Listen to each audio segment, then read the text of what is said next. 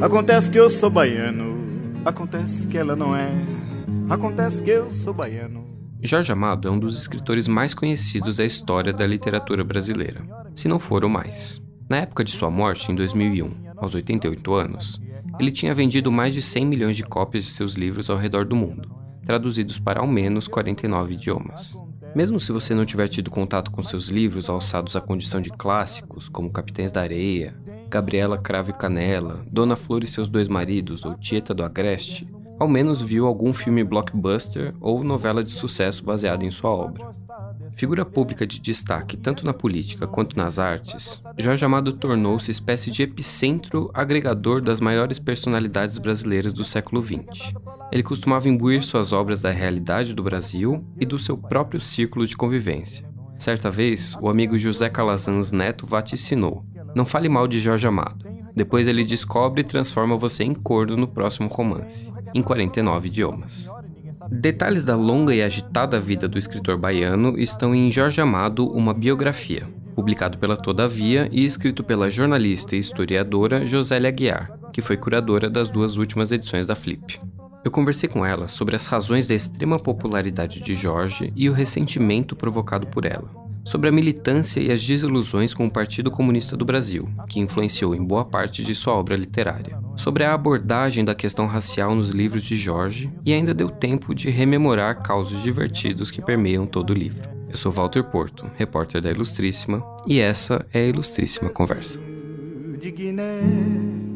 Já chamei um pai de sangue. Josélia, bem-vinda, obrigado por ter aceito o convite para estar na Ilustríssima Conversa de hoje. É, eu vou começar falando sobre um tema que é inescapável, né? Quando se pensa em Jorge Amado, ele era um dos autores mais populares do Brasil. Ele contribuiu para criar um imaginário do Brasil sobre si mesmo e dos estrangeiros de outros países sobre o nosso país. Então, queria começar perguntando para você por que que Jorge Amado foi tão lido e é tão lido. Eu agradeço muito, né, estar aqui conversando com vocês. É uma honra muito grande. É, dá para responder de várias maneiras, né? Eu acho que, primeiro, ele era absolutamente apaixonado pelo que ele fazia. Então, acho que a grande, principal, primeira resposta é, é ele queria viver 24 horas por dia fazendo isso. E ele confiou muito que isso iria dar certo. Então, que, que, que isso, nisso ele já sai é, em vantagem porque a maioria dos escritores, grande parte dos escritores, não conseguia fazer isso, né? Se dividia entre uma profissão é, e a escrita, então não conseguia produzir com regularidade, perdia um pouco, às vezes, também do ritmo, né? Enfim, é, havia uma série de problemas aí para manter uma atividade profissional, vamos chamar assim, que era até uma frase que uma palavra que o Jorge usava muito. Então ele tinha muita paixão é, ele teve muita confiança de que ele tinha que ficar fazendo isso o tempo inteiro e é, ele fez um grande pacto com o leitor.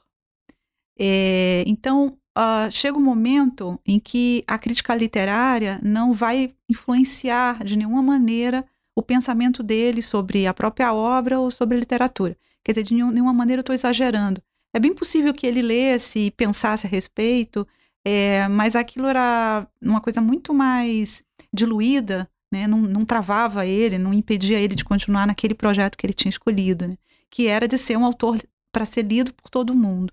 Então, para ele, a literatura era uma coisa muito mais próxima do cordel que ele viu na infância dele, nas feiras, é, do que uma coisa mais uh, de um círculo literário intelectualizado, mais restrito. Aliás, ele tinha até eu diria, uma posição muito contrária à, à, ideia de intelectual. Talvez com muito exagero, talvez isso também tenha prejudicado ele, mas é o intelectual para ele é uma figura até para fazer piada, né? Então, é, em vários momentos você vê nos livros que tem personagens que, que são é, é essas personificações, né? De pessoas que, que falam coisas, frases vazias, ou que tem muita pompa, né? E para lembrar a frase né, que o Eduardo Portela diz do Jorge Amado, é, que achava no final da vida, né, que a grande luta dele é, tinha sido uh, contra é, o pedantismo, né? Então, assim, é, para ele a literatura era alguma coisa que as pessoas iam ler, é, não iam conseguir parar de ler o livro e depois iam encontrar com ele na, na rua e dizer que gostou, entendeu? É, essa é, vamos dizer, a literatura para o Jorge Amado, né? E aí ele começa muito cedo, né? Ele começa muito cedo, ele produz, num primeiro momento, um livro por ano, então ele tinha sempre um produto novo, e eu vou usar a palavra produto propositadamente, né, para a ideia de um mercado editorial que está se formando no Brasil. É impossível não pensar é, em todos os mecanismos é, do mercado que ele também passou a acompanhar e a entender. Então, ele dizia assim: não pode ficar muito tempo sem é, publicar, senão o leitor vai esquecer você. Então ele, ele, ele passou a, vamos dizer, dominar algumas dessas, dessas mecanismos, né? Então ele, ele adiantava enredos do livro dele, às vezes adiantava livros que ele não nunca ia publicar depois, enfim. Mas ele tinha todo um jogo de deixar as pessoas é, com expectativa, prometer o livro, dizer que já vai sair. Então é toda uma. É, a outra coisa que foi muito importante para o Jorge Amado ser muito lido, inclusive traduzido, é que, é, como ele mesmo se dizia, ele não era um perfeccionista. Ele publicava um livro, ele se divertia muito enquanto ele estava fazendo aquele livro, são todas as palavras que ele usa. Ele me divertia fazendo o livro,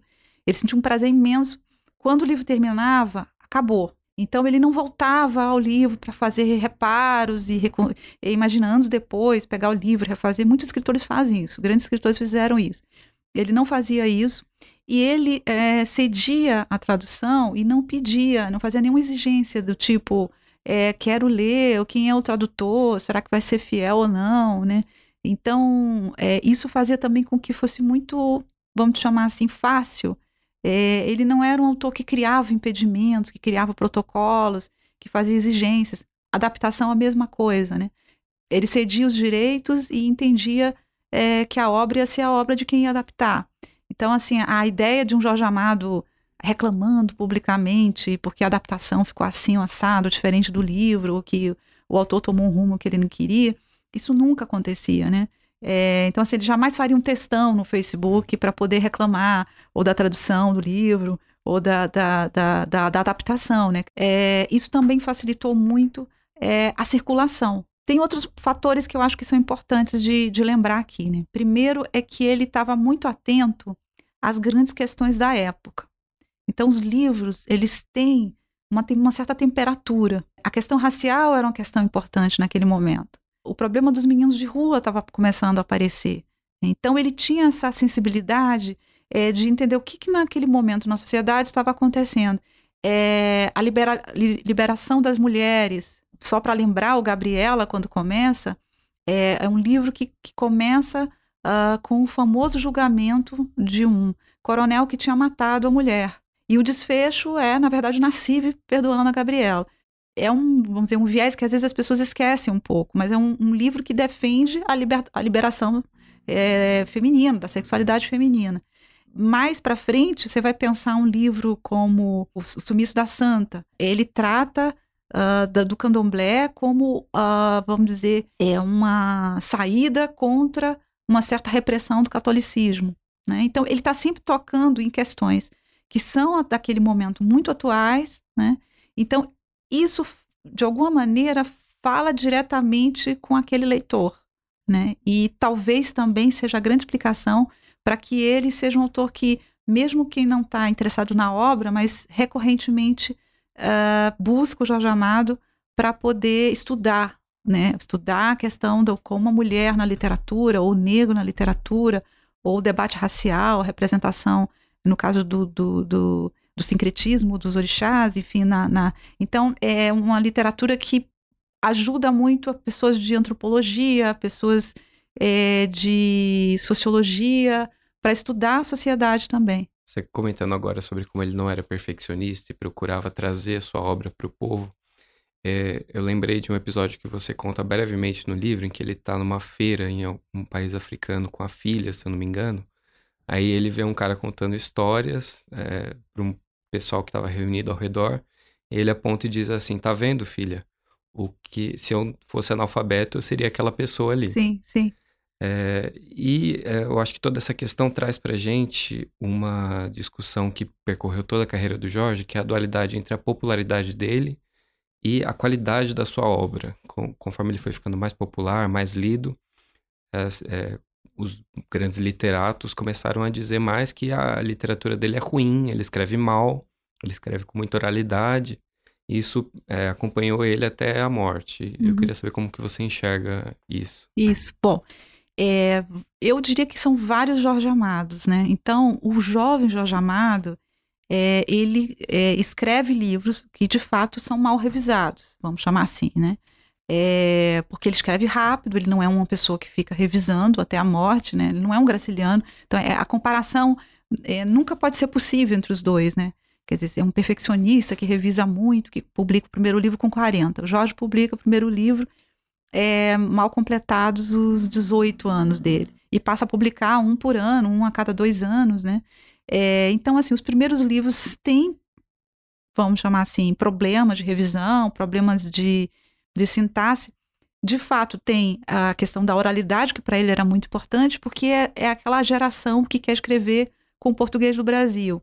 E ele até fala isso muitas vezes, né? É, a gente está experimentando isso aqui e no futuro uh, os escritores brasileiros vão conseguir usar melhor do que a gente esse instrumental que para a gente ainda está sendo, é, vamos dizer, é, a gente está se libertando do português de Portugal, né? É, como ele dizia.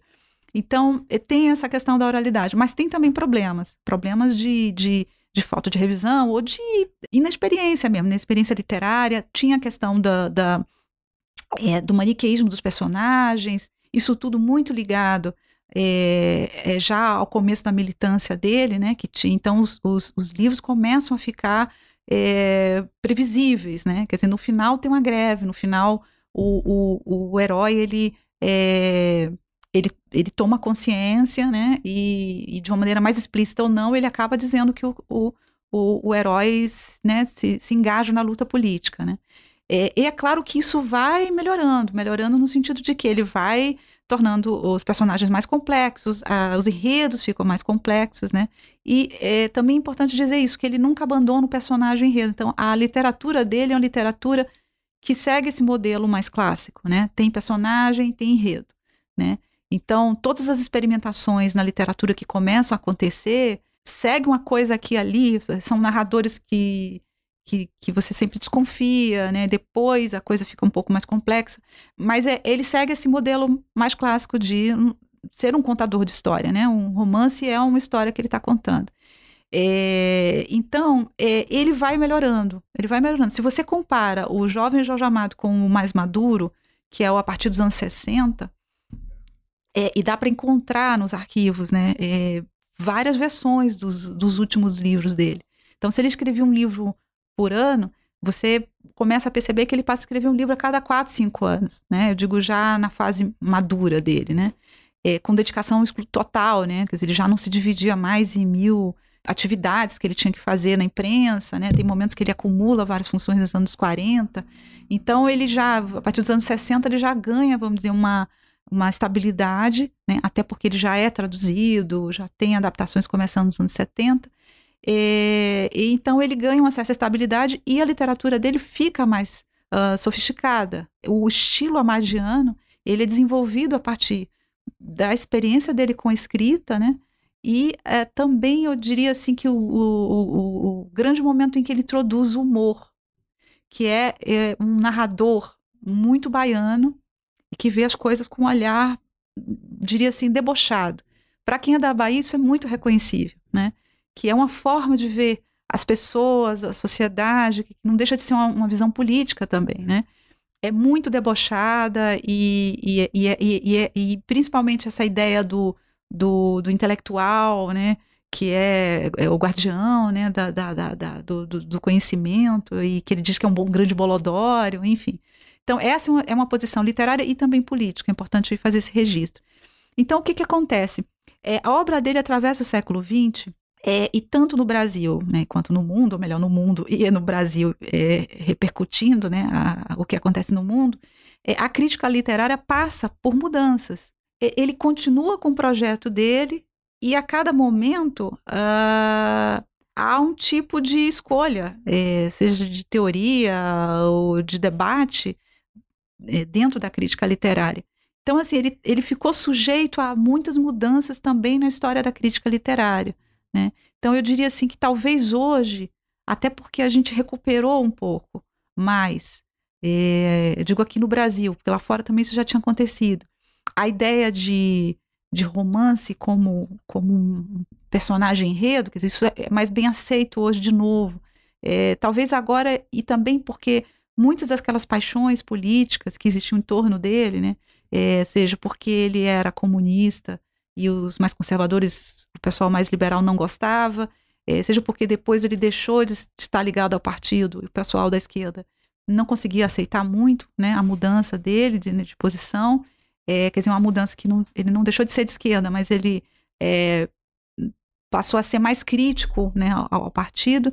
É, então, assim, havia muitas paixões em torno dele, pessoas que tinham conhecido, brigado com ele, que depois isso era muito recorrente, e depois passam a escrever a favor ou contra, né? É, então, acho que agora que passou mais tempo e tem muita gente nova, é, é possível que ele passe a ser, a ter uma, vamos dizer, uma apreciação diferente. Eu acredito nisso, acho que é, tem um, uma, uma, coisa interessante, né, que o Jorge Amado está todo em catálogo. Então, é, se ele tivesse apenas os cinco principais livros dele em catálogo, talvez até a apreciação da obra dele fosse diferente, porque ele não estava sendo comparado com um Jorge jovem que tinha mais, mais é, dificuldades, vamos chamar assim. E com o Jorge Militante. E né? com o Jorge Militante. E esse, esse outro lado que eu queria trazer aqui é ler a biografia do Jorge é tanto ler a biografia de um escritor quanto a de um militante político, né? É difícil separar as duas coisas. É, ele era um membro aguerrido do Partido Comunista do Brasil desde a época da sua criação, no, nos anos 30. Ele chegou a ser deputado na época da Constituinte de 46, dividindo ali a bancada com o Carlos Marighella, de quem ele foi amigo até a morte, né? E, e ele era um admirador de Stalin até a, a, o relatório do Khrushchev, que ali desencantou boa parte da militância comunista. É, eu queria que você discutisse um pouco como que o comunismo, o, a atividade política dele se embrincou na obra, principalmente nessa primeira uhum, fase. Uhum. É, eu, o que eu percebo é o seguinte: essa vocação política existe nele. É, desde antes dele identificar que ele vai ser uma pessoa de esquerda, uhum. né? Então, você percebe que ele é, ele é uma pessoa que lê jornal o tempo inteiro. É, até o final da vida, aliás, o, o neto dele é, conta que, né, morava próximo dele, que quando chegava de manhã, que ele já cego, ele, ele pedia para o neto ler as notícias de quatro, cinco jornais que ele assinava. Né, e não deixava de acompanhar o noticiário. Então é uma pessoa que é um, um autor que o tempo todo está acompanhando a política, mesmo que os livros não estejam diretamente falando é, de questões políticas. É, e aí ele escolhe o caminho da esquerda, né, é muito tocado pela, pela desigualdade, pela fome, porque ele tinha conhecido isso muito de perto né, né, né na Bahia. É, e ele se, se identifica, enfim, ele entra para o Partido para a Juventude Comunista em 1932.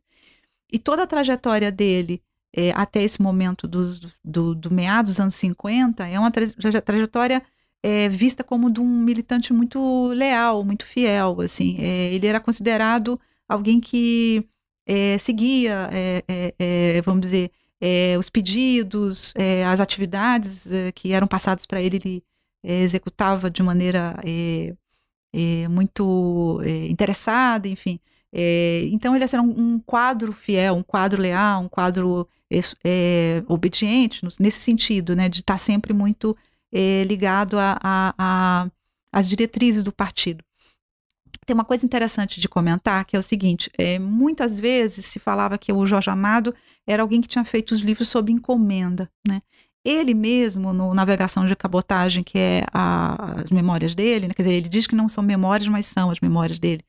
É, ele diz o seguinte, que ele se refere a alguns livros como livros feitos por, se não me engano, é, é a expressão é, é compromissos partidários, né?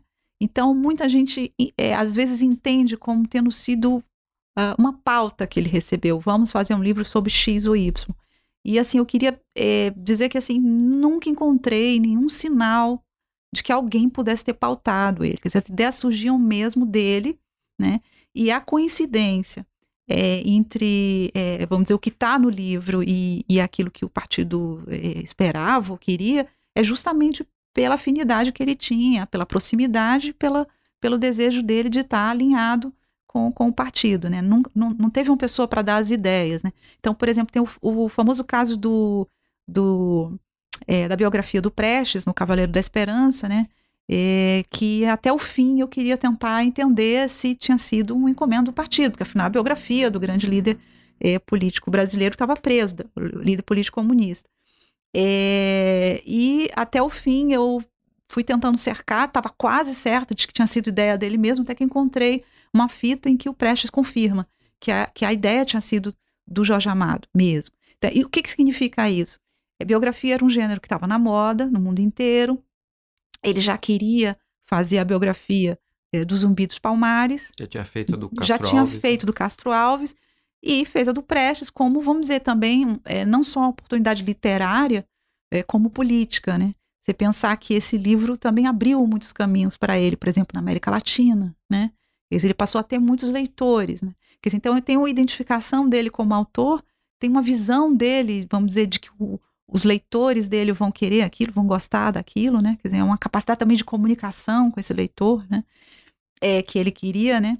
É, então é interessante isso, quer dizer, são livros que têm uma, uma militância muito visível, né, mas que são ideias dele, surgem a partir né, dele mesmo, e mesmo o Subterrâneos da Liberdade é um projeto que é concepção dele, é considerado aquele livro mais próximo das diretrizes do realismo socialista. É porque todos os outros que ele tinha feito até então, para os russos, é, eram esquisitos, né? Porque tinha é, tinha candomblé, tinha, tinha sexo, quer dizer, aquilo ali era uma coisa que fugia totalmente é, do que eles esperavam como livros é, exemplares, né? E é, como, se você puder só explicar um pouco para os ouvintes como que é esse livro, O Subterrâneos da Liberdade. É bom, O Subterrâneos da Liberdade é um romance, que, que é, uma, é, uma, é um romance histórico, vamos chamar assim, porque ele está se referindo a um tempo passado, que conta a luta é, da esquerda brasileira durante o Estado Novo, né, para poder continuar né, na luta política, apesar da, da, das forças né, de repressão do Estado Novo. Né. Então, uma história que envolve militantes comunistas, é, a briga dos, dos, comunistas com os trotskistas, é, a polícia infiltrada, né? E, e tem as, a, a, burguesia paulista, né? Tem histórias de greves, a famosa greve de Santos. Então, é, é, é, uma, é uma história, é um, é, um, é um romance que acabou ficando muito grande, com, com cerca de mil páginas, né? Que ele fez em três volumes. E a ideia dele era recontar a história da redemocratização até aquele momento que ele estava lançando o livro, que era em 54. Você veja que o que, que acontece nesse momento? É, ele vai se desencantando, né? Quer dizer, o desencanto é um processo um pouco lento, e aí tem um momento que ele se afasta do partido. Quando acontece é, as denúncias né, do, do, dos crimes do Stalin, é, ele, ele é parte do, do, do partido que tenta fazer com que o partido fale publicamente do que tinha acontecido, e esse pessoal é, não é, é bem-vindo, né? Quer dizer, é, há mesmo uma, uma, decisão do Prestes de não tornar aquilo aquela discussão pública, uma discussão interna. E aí, nesse momento que eu, eu, que eu vejo que ele de fato se afasta.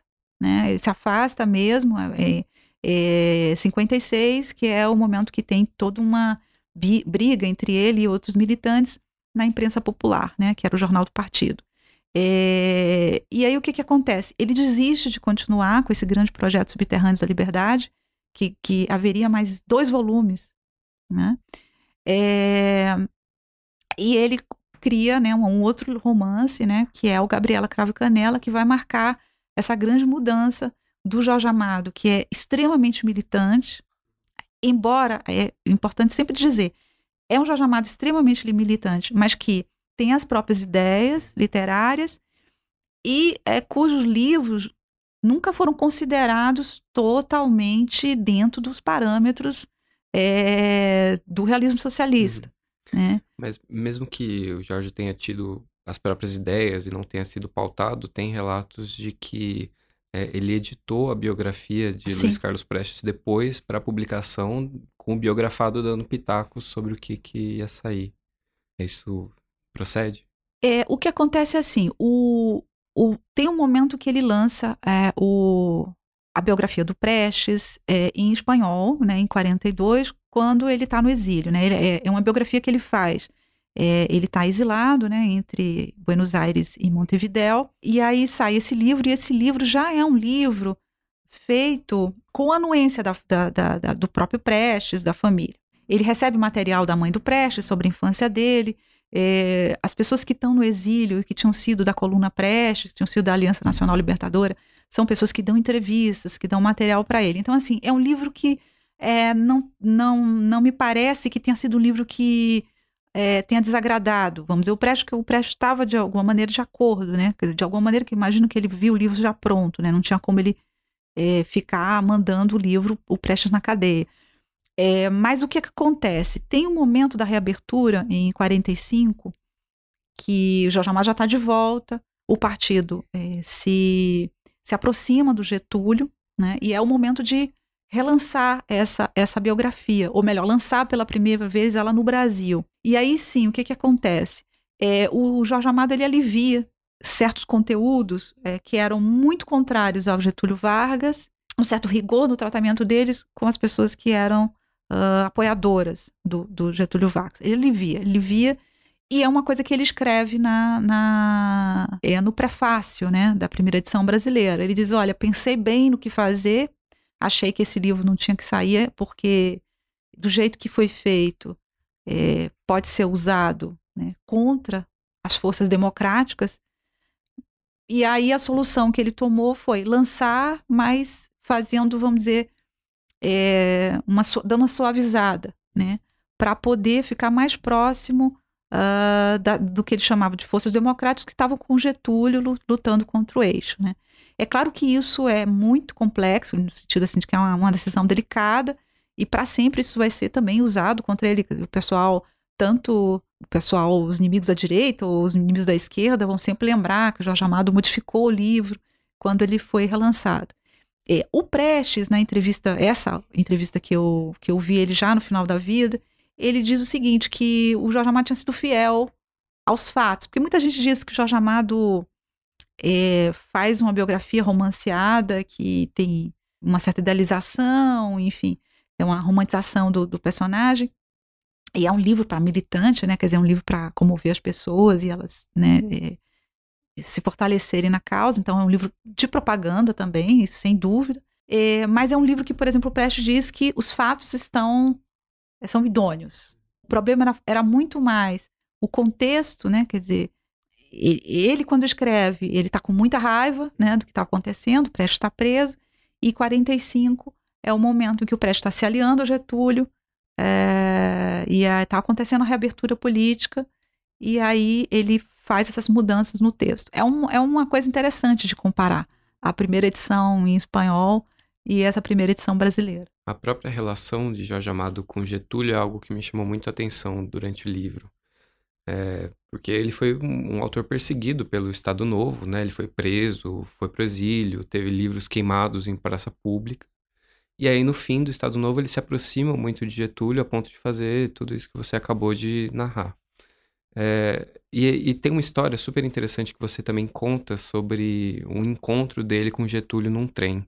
Será que você pode lembrar um pouquinho? Sim, é, é, uma, é, uma, é uma entrevista que o Jorge Amado dá a Alice Rayar. Ele conta exatamente isso, que ele já era deputado, que ele estava numa viagem do Rio para São Paulo e que no vagão do trem, que ele viu uma movimentação, uma movimentação estranha, naquele dia tinha acontecido alguma coisa, e ele depois descobre que é o Getúlio que está eh, no vagão. Né? O Getúlio, ele interessante, né? O, o Getúlio ele é, é deposto, mas depois ele concorre a, a, a, uma vaga e se torna senador, né? É, e aí é, ele conta, o Jorge, que foi procurado porque o Getúlio queria conversar com ele. E aí ele tem essa conversa é, com o Getúlio, em que o Getúlio diz que tinha lido Terra Sem Fim, que tinha gostado muito. Ele falou assim que teve a oportunidade de perguntar várias coisas para ele, se tal coisa tinha sido assim, ou dessa ou daquela maneira, e que o Getúlio dizia: ah, não, isso aí foi assim mesmo. Não, não, isso aí não foi assim. Isso aí inventaram. Quer dizer que eles tiveram, então, uma conversa muito amistosa, franca, né? É, bom, mas aí tem, o, tem vários Getúlios, né? Tem um Getúlio que depois volta ao poder, que, né, que, é, que, é, que é eleito por votação. Então, é interessante é, perceber no livro, né, é, que eu acho que é, que é o que é difícil de explicar para um estrangeiro, às vezes, né? Mas como que ele é da direita, ou da esquerda, e é amigo da direita, ou, e por que que ele é, tá alinhado ao Getúlio agora, se o Getúlio era o grande inimigo, né? É, e é, não é só ele, né? O que é interessante é, é o partido estava com Getúlio, né? É, e tem um momento, por exemplo, na Bahia, né, nos anos 80, 90, é, em que o Partido Comunista é, faz uma aliança com o Antônio Carlos Magalhães na, nas eleições, né? Então, é, muitas das decisões dele, muitas das é, dos alinhamentos dele, é, nada mais eram do que alinhamentos que muita gente da esquerda também estava fazendo, né? É, e é isso que é interessante, né? Como explicar às vezes é, é, o que parece contraditório, o que parece paradoxal, né? É, e talvez, talvez seja isso a vida mesmo, né? Como você mencionou agora brevemente, o Getúlio não foi a única figura que, de quem Jorge Amado foi próximo, quer dizer, teve essa proximidade. Ele também era amigo de Antônio Carlos Magalhães e do José Sarney, que depois veio a ser presidente. É, e durante a presidência do Sarney, o próprio Lu, Luiz Carlos Prestes dá uma entrevista é, denunciando essa amizade de Jorge com o Sarney, dizendo que ele era um, abre aspas, escribazinho de servilismo total.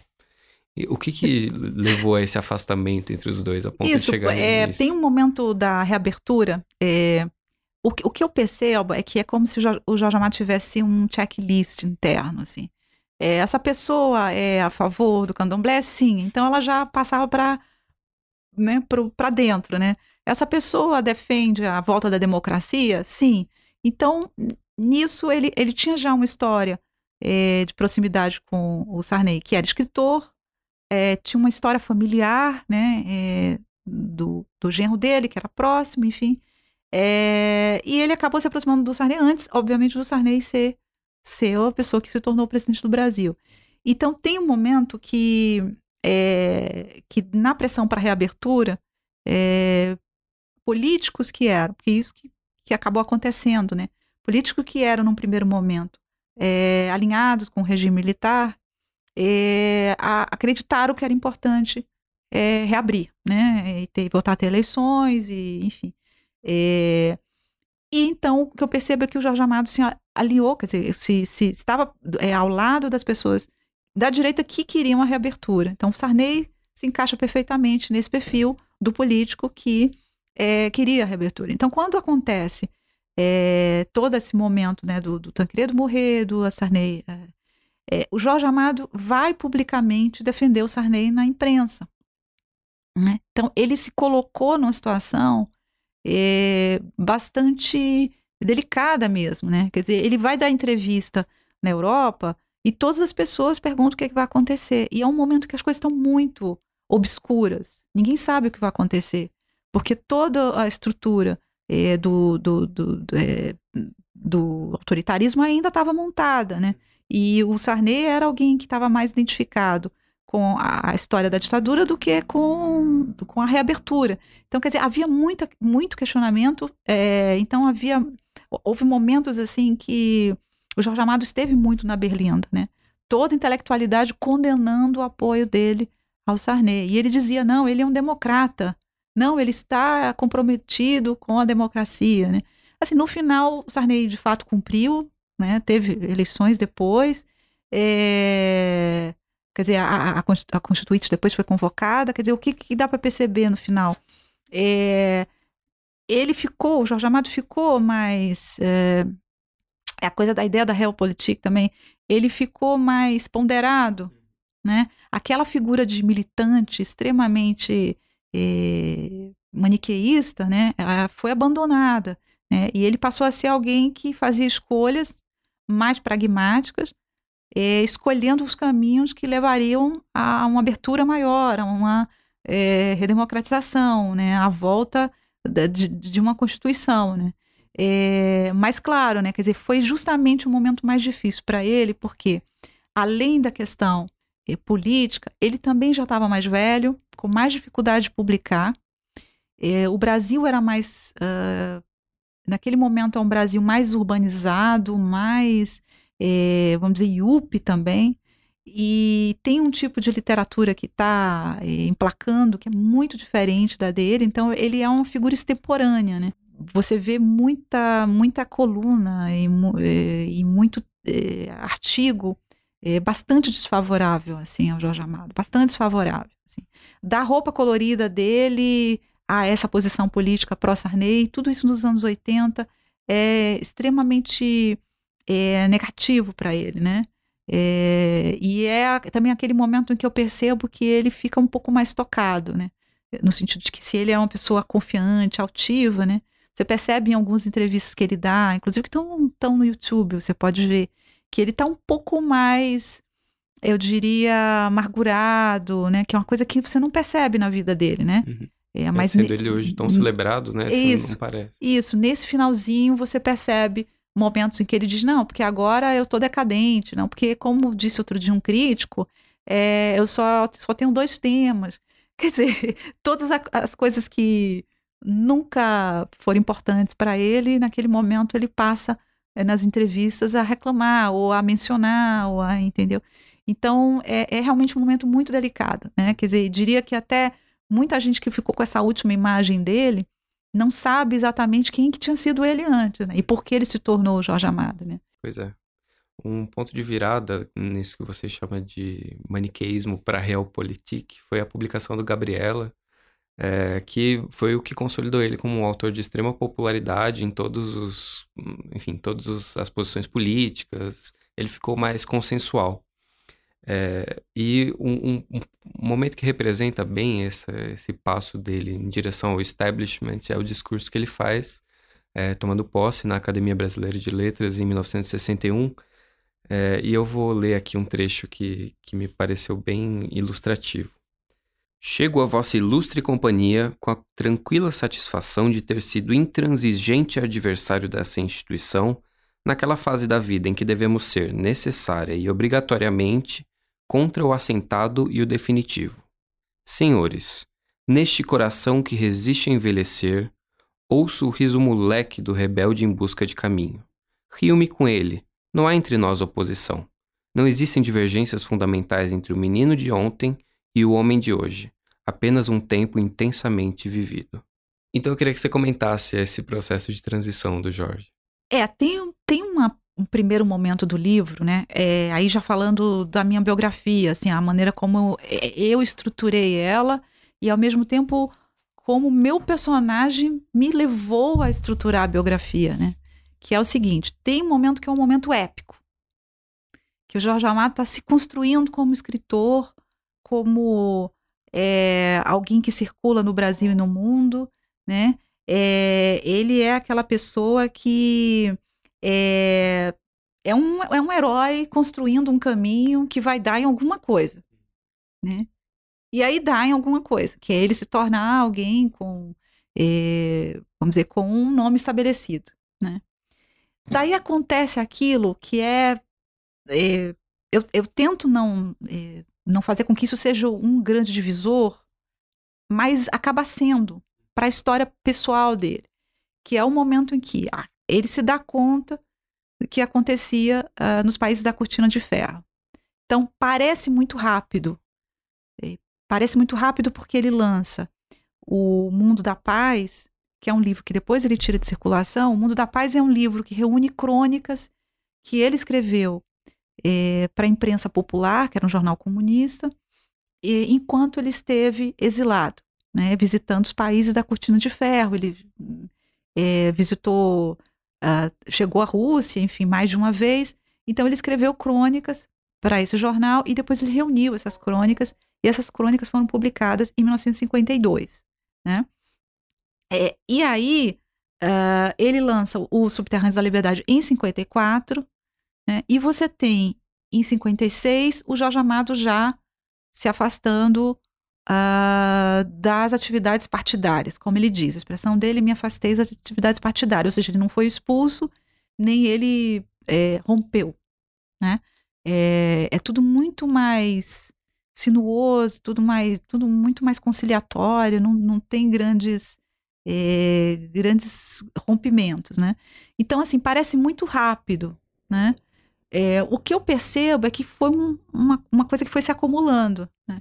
É, ele passa a perceber que, que havia tortura, ele passa a, a, achar estranho que, que amigos dele sejam acusados de coisas que ele acha que os amigos não cometeram, até o momento que ele se dá conta que aquilo pode acontecer com ele mesmo, ou seja, ele também pode ser acusado, a qualquer momento pode ser preso, é, ele, a família, enfim.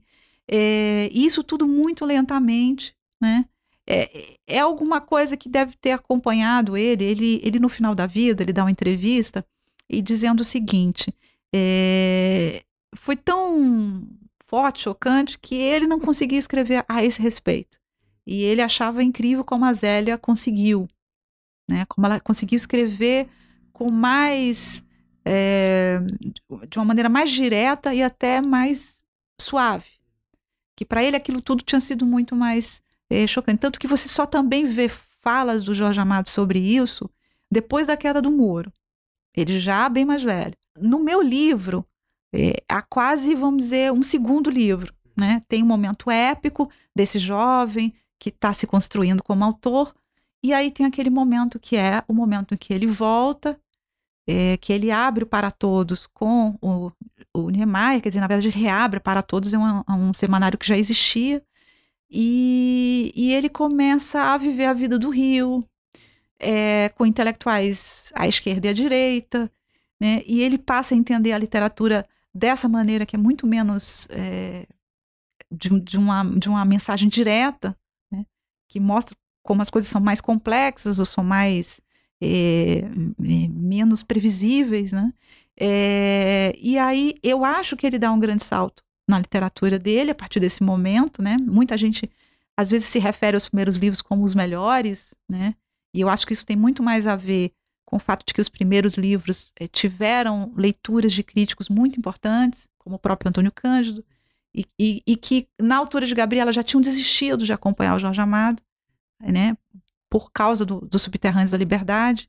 Quer dizer, o Subterrâneos da Liberdade é, fechou muitas portas para ele, e o Gabriela, que foi um livro muito bem recebido, embora ele nunca tenha sido unânime, né? sempre tinha muita gente que também era contrária é, é, ao projeto dele, é, mas é, ele, na segunda fase, passa a ser ainda mais popular, né? e passa também a não interessar mais a alguns críticos que o acompanhavam, né? ou novas gerações de críticos não veem mais Jorge Amado como alguém de interesse para eles, né? Porque eles vão se interessar por livros mais complexos, que exigiam mais o leitor, né? E que é, eram livros que muitas vezes não circulavam para o grande público, né? Muitos autores que nunca foram lidos, né? Que faziam grande literatura, mas que não eram lidos. Então, os, os, os críticos vão se interessar muito mais por um livro que tem menos circulação, porque são mais desafiantes do ponto de vista formal. E, e esse tipo de literatura dele, mais popular, né, que tem tiragens de é, 100 mil, quer dizer, que foi o que é o caso de Tieta. É, então, assim, diria que é uma fase da vida dele, do meio para o final, o livro ele é menos épico. É, as coisas se espalham mais, se condensam e ao mesmo tempo se espalham. Né? É, fica mais difícil de pegar o Jorge Amado né? E ele vai deixando pistas, ele não fala diretamente. Tem um momento que alguém pergunta para ele, assim, não sei se você lembra dessa passagem. É, que, que de Jorge Amado as pessoas não sabem? E você acha que, que as pessoas podiam saber? Aí ele fala alguma coisa como é, que eu tenho, carrego uma tristeza muito grande, né? Ele já com 50 anos. Então, é, é, é, vamos dizer, é um Jorge Amado mais, mais difícil de você pegar também na mão né? É, ele vai deixando pistas, ele vai é, ele vai surpreendendo, né? Com algumas declarações que você não, não imagina. Tem um momento que as pessoas que, que uma repórter pergunta sobre se a mulher está deixando de ser feminina porque com a mudança é, comportamental, né? E aí ele fala contra, não, imagina, o que está acontecendo que é, agora tem mais igualdade e as pessoas não estão querendo se acostumar com isso. Aí falam isso porque não estão acostumados, né? Quer dizer, é uma fala extremamente avançada, né? É, mais avançado do que se imagina para o Jorge Amado, que muitas vezes é lembrado por mulheres sensuais, né? Como, como talvez um autor que objetificasse a mulher, quando também tem essa, essas, essas nuances dele, né? De alguém que queria, que via, né? Que tinha é, na, na, mulher alguém como um igual, né? E não é, numa situação de, de, de subordinação. Eu poderia estender essa, essa segunda parte do livro por, por mais um volume, por exemplo, né? É como eu brinco dizendo assim, é, são 600 páginas, né, contando com, com bibliografia, enfim, fontes, é, mas podia ter, é, eu podia fazer dois volumes, né, de mesmo, um outro volume de mesmo tamanho, não ia ficar chato, porque é, tem muito mais, né, quer dizer, tem muito mais história de vida ne, ne, nesses, nesses, nesses, nesses capítulos que eu escolhi contar, porque é, sempre foi uma vida também muito rica, né, muito no sentido de que ele tinha um diálogo com artistas intelectuais do mundo inteiro, um diálogo que ele fez questão de manter por carta e que foi uma grande fonte de pesquisa para mim, né? Quer dizer, quase que como diários, né? Eh, da vida dele que ele relatava para essas pessoas, né? Nessa segunda fase aí que você divide, é, quando ele era um pouco mais consensual, ele vira um, mais ou menos um centro aglutinador da intelectualidade brasileira, né? Aliás, o, o livro todo é mais ou menos um quem é quem na intelectualidade Sim. brasileira, Sim. porque reúne todo mundo que era um escritor relevante, ou mesmo cineasta, artista plástico, enfim. É, aí o, caso mais famoso é de quando ele recepcionou a Simone de Beauvoir e o Jean-Paul Sartre aqui na viagem deles no Brasil no começo dos anos 60. Mas tem outros casos muito legais que você lembra no livro, como quando o Zé Saramago vai encontrar ele uma, encontra ele uma vez na rua, mas fica com vergonha de se apresentar porque ele ainda não era conhecido. E quando um, um outro escritor italiano pede para conversar com ele, num, acredito que quando ele morava em Portugal. Era o, é o Humberto Eco. Pois é, é. e daí ele, depois ele descobriu que ele deixou de conhecer Humberto Eco. Uhum, uhum. É, e te, teve algum outro caso, assim, desses que... Ah, seus casos são, são incríveis, né? É, eu, o que eu percebo é o seguinte, ele, por ter essa personalidade, que ele sempre teve, na verdade, é, é essa possibilidade de falar com pessoas as mais diferentes, inclusive ideologicamente, é um traço que ele tem desde sempre. Até porque a gente pode lembrar é, o momento da reabertura em 45, é, melhor, um pouquinho antes, quando o partido já começa a se aproximar do Getúlio, é, em 42, ele começa a escrever cartas para os intelectuais católicos para estender a mão, para poderem se juntar né, contra o nazifascismo. É, ele é aquela pessoa que dialoga, né? Ele é a pessoa que dialoga. Tem uma, uma, um episódio interessante que é a Zélia que conta que ela vai visitar ele no Congresso e que ela vê lá aquelas pessoas, que ela era politicamente mais radical que ele. Né? Então ela vê aquelas pessoas direita e esquerda conversando e aquela coisa toda. E ela pergunta, pergunta para ele, mas o que é isso, né? E ele fala, isso é política, né? Ele sempre dá essa explicação, mas isso é política, né? É, ou seja, é isso, as pessoas estão aqui dialogando, se odeiam, se, se divergem terrivelmente, né? Ele gostava, né? ele gostava de, ele gostava desse trânsito. Ele tinha, ele era sentimental, né?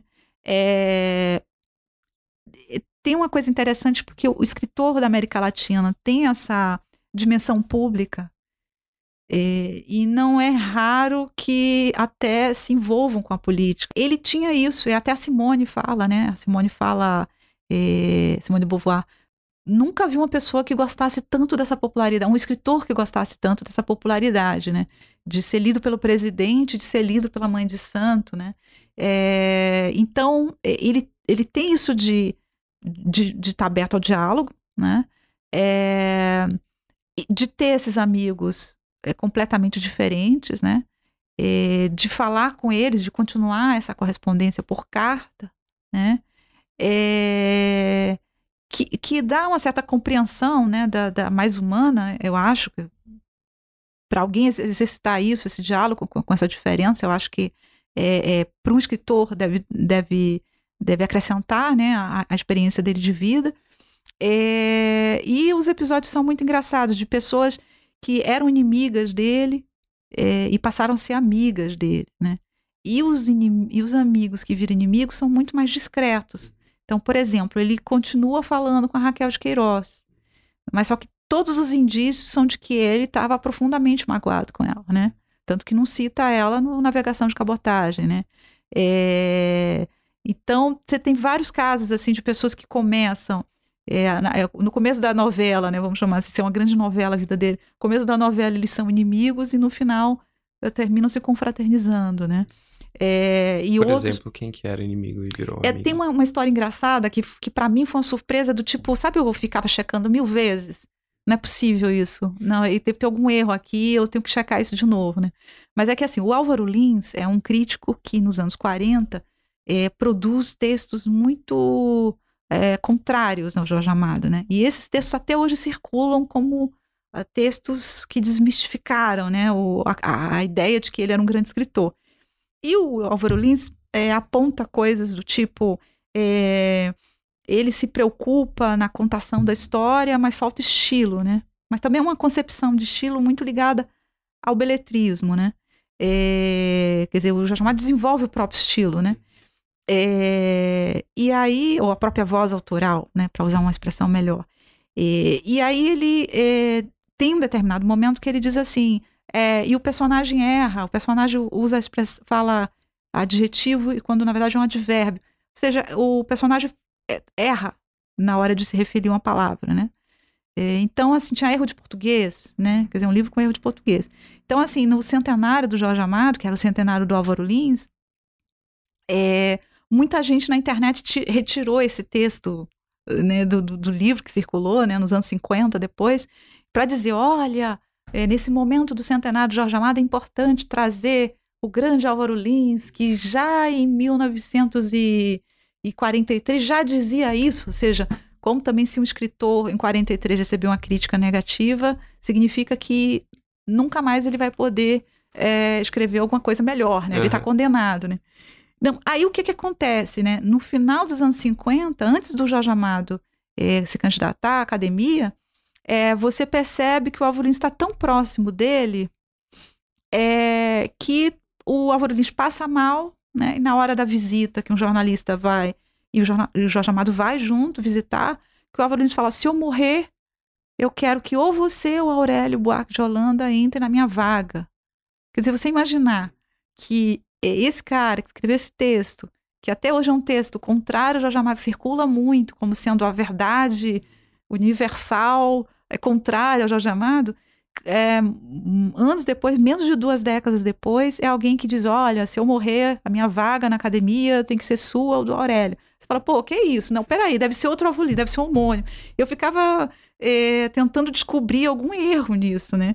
É, José, a gente está terminando aqui o tempo, mas tem uma questão que eu não, não queria deixar de mencionar, é, que é a relação do Jorge Amado com a negritude, é, que é algo que marca muito a trajetória dele. Ele foi um dos principais defensores de retratar o negro e a cultura afro-brasileira nas artes, e na, na, atuação política dele ele foi pioneiro ao é, legislar sobre liber, liberdade religiosa. Ele mesmo era um bandista ainda que um homem branco, né? É, e na época do surgimento do movimento negro unificado, o, ele acabou acusado por Abdias do Nascimento de defender uma visão do Brasil como uma democracia racial e de, como você já mencionou, é. de sensualizar a mulher negra. É, como que você enxerga isso? É. Pois, é, o que eu percebo, é, ele é um dos intelectuais, artistas brasileiros que no começo do século XX se interessam pela, pela cultura negra, pela cultura afro-brasileira.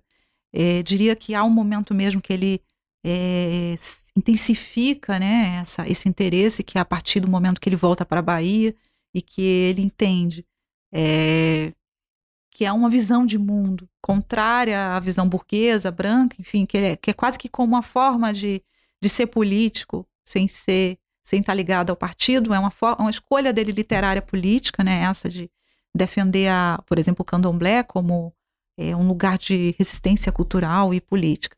Então, é, é, isso eu acho que não dá muito para discutir, assim, quer dizer, no sentido de que ele tem esse, esse lugar, né, de importância, enfim.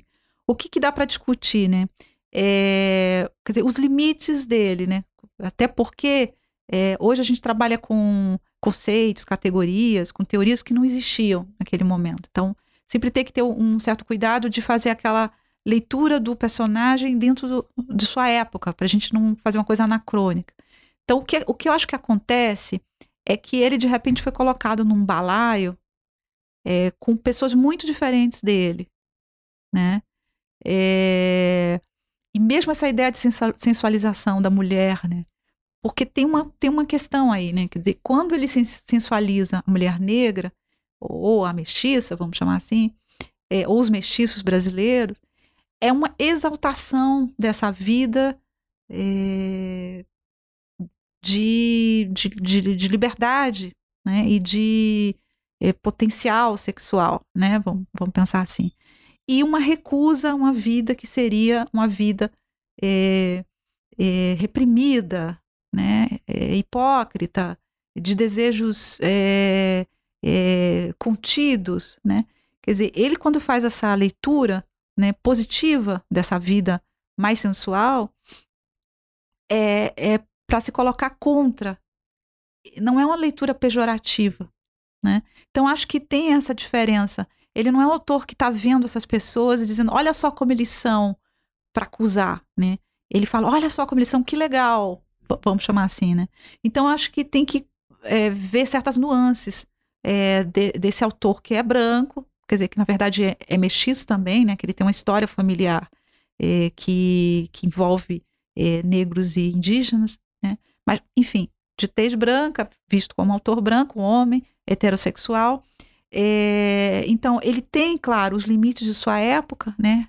Então, como que você pode ver esses limites? Se você compara o Jubiabá com o Tenda dos Milagres, você vê que ele muda.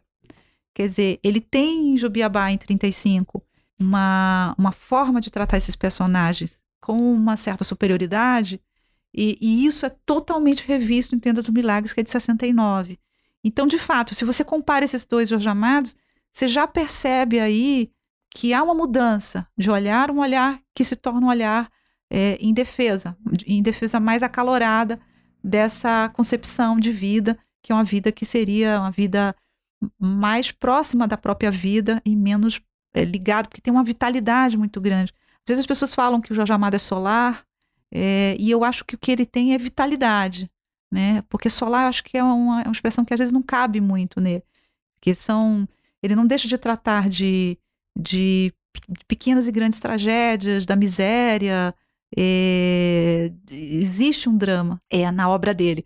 É, mas é, é, e tem muita vitalidade. E essa vitalidade quase sempre associada a esse viver baiano né, que passa pelo sincretismo, que passa por, uma, por uma, um exercício da sexualidade mais, mais livre, menos é, reprimido.